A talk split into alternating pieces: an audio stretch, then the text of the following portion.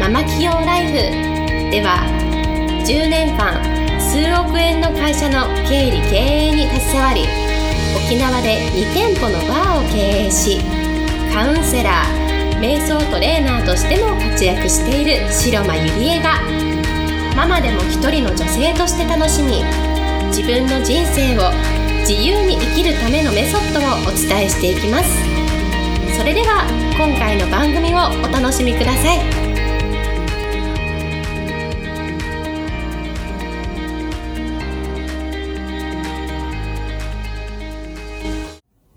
さんこんにちは、白間入江です、えー、今日もポッドキャスト始めていきたいと思います、えー、今日のテーマは、好きなことを仕事にすることは、求められるものを探すことというテーマでお送りしたいと思います。えー、私もよく好きなことを仕事にしましょうっていう言葉を、まあ、キャッチフレーズにしてこう活動しているんですけれども、まあ、今そういうキーワードが、あの、世の中のね、ブームだと思うんですね。で、例えばそのやりたくないことをね、我慢してやりながら生きていく人生よりも、自分のその好きなことを仕事にして、思い切ってね、それを挑戦してやってみる人生の方が、私は断然、こう、楽しい人生というか幸せな人生なんじゃないのかなって思うんですね。でも、あのー、まあ、好きなことをね、仕事にするってこう、一言ではこう簡単に言いますけれども、よくそれでこう皆さん勘違いしてしまうのが、自分のやりたいことだけをこう商品化してしまうっていうことなんですね。で、これってどういうことかっていうと、まず気をつけてもらいたいのは、先に探すのは、こう自分のね、やりたいことではなくって、求められているものをこう探してもらいたいなって思うんですよね。で、こう正確に言うと、その求められていることの中から自分自身がやりたいことを探してもらいたいということなんです。うん。で、例えば、そのお客様のね、立場だったら、その、これを聞いている皆さんがね、その、求めている以外のものをね、その買ってくださいとかって言われても、絶対それは買わないと思うんですね。で、どんなビジネスにおいても、やっぱりその、買ってみようと思うのはお客様が求めて、求めているから、またはその商品が素晴らしいと思ったからこそ、こう買ってみようと思って、こう、売買契約がこう成立すると思うんですね。うん。で、多くのその起業家さんとかね、こう商品を作っても売れないんですって言ってるのは、ただね、自分が売りたいものだけをこう準備して、こう商品化しているっていうことを、まずそこに気がついてもらいたいなと思うんですね。うん。で、まあお客様が求めていて、そして、まあもっと正確に言えば、お客様がもちろん求めているっていうことはまず優先なんですけれども、でも、そのやろうとね思えば誰でもできるにもかかわらず、その誰もやっていないものをいかに探すことができるかっていうことが、こうビジネスに、あの大ヒットっていうところにつながってくるんじゃないのかなと思うんですね。うん。で、例えばね、あの、私、あの、飲食店ビジネスもしてるんですけれども、まあ、私の、その、那覇沖縄県の那覇の、まあ、雲寺っていうね、あの、県庁前の周辺雲寺っていうんですけれども、まあ、そこには飲食店が約400店舗あるんですね。で、もう、ものすごいもういろんな、まあ、居酒屋からバーから、それからお好み屋とかね、もういろんな本当に飲食店が、もう、すごくこう、引き、見き合う、こう、土地なんですけれども、じゃあもしね、そこであなたはどんなこう事業を展開しますかっていうね、質問をしたとします。で、例えばその質問に対してね、そこを飲食店の街なのに、じゃあ私はエステサロンをしますって言ったとしますね。で、これって、あの、これが当たりか当た当たらないかって言ったら、まあ正解はないと思うんですけれども、私はまずエステサロンをそこの飲食店のね、街に出しても、あの、当たらないと思うんですね。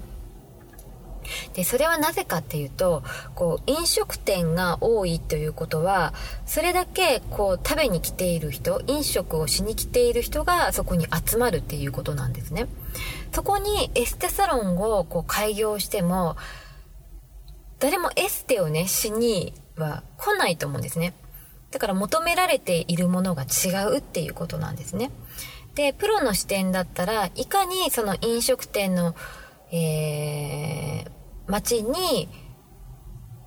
まず飲食店を出すんですけれどもそこでこうオリジナルのもの他の飲食店にはないものをこう見つけてそして同じ飲食を出すことが絶対こう不可欠になってくるんですね。で例えばその私が経営しているお店もあえてその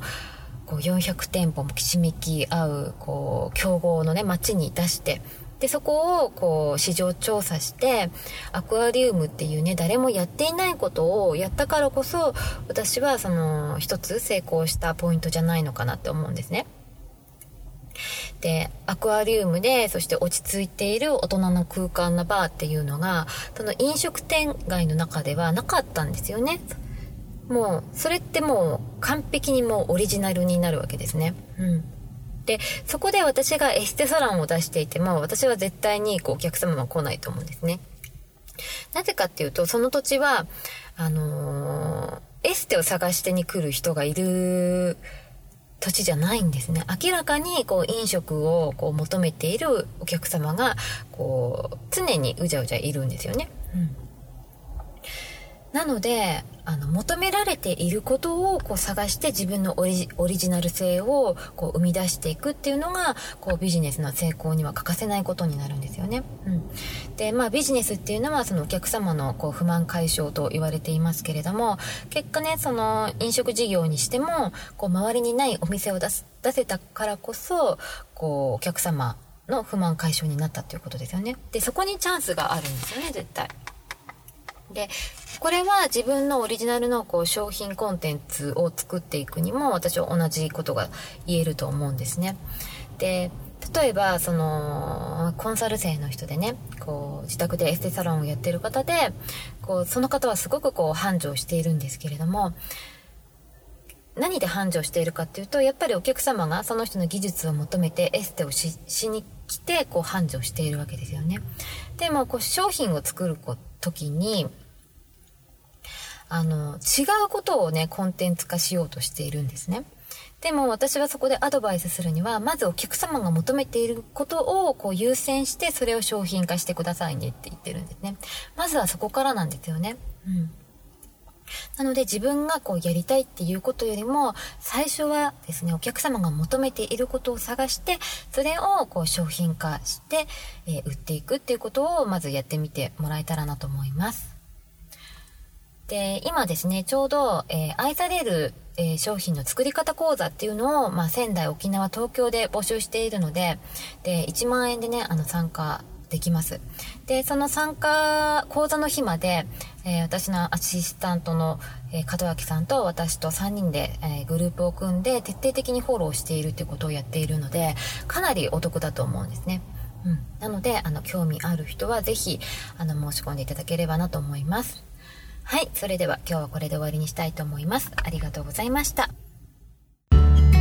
本日の番組はいかがでしたか？りえに聞いてみたいことを募集しています。ご質問は Web 検索で「白がゆりえ」と検索。ブログ内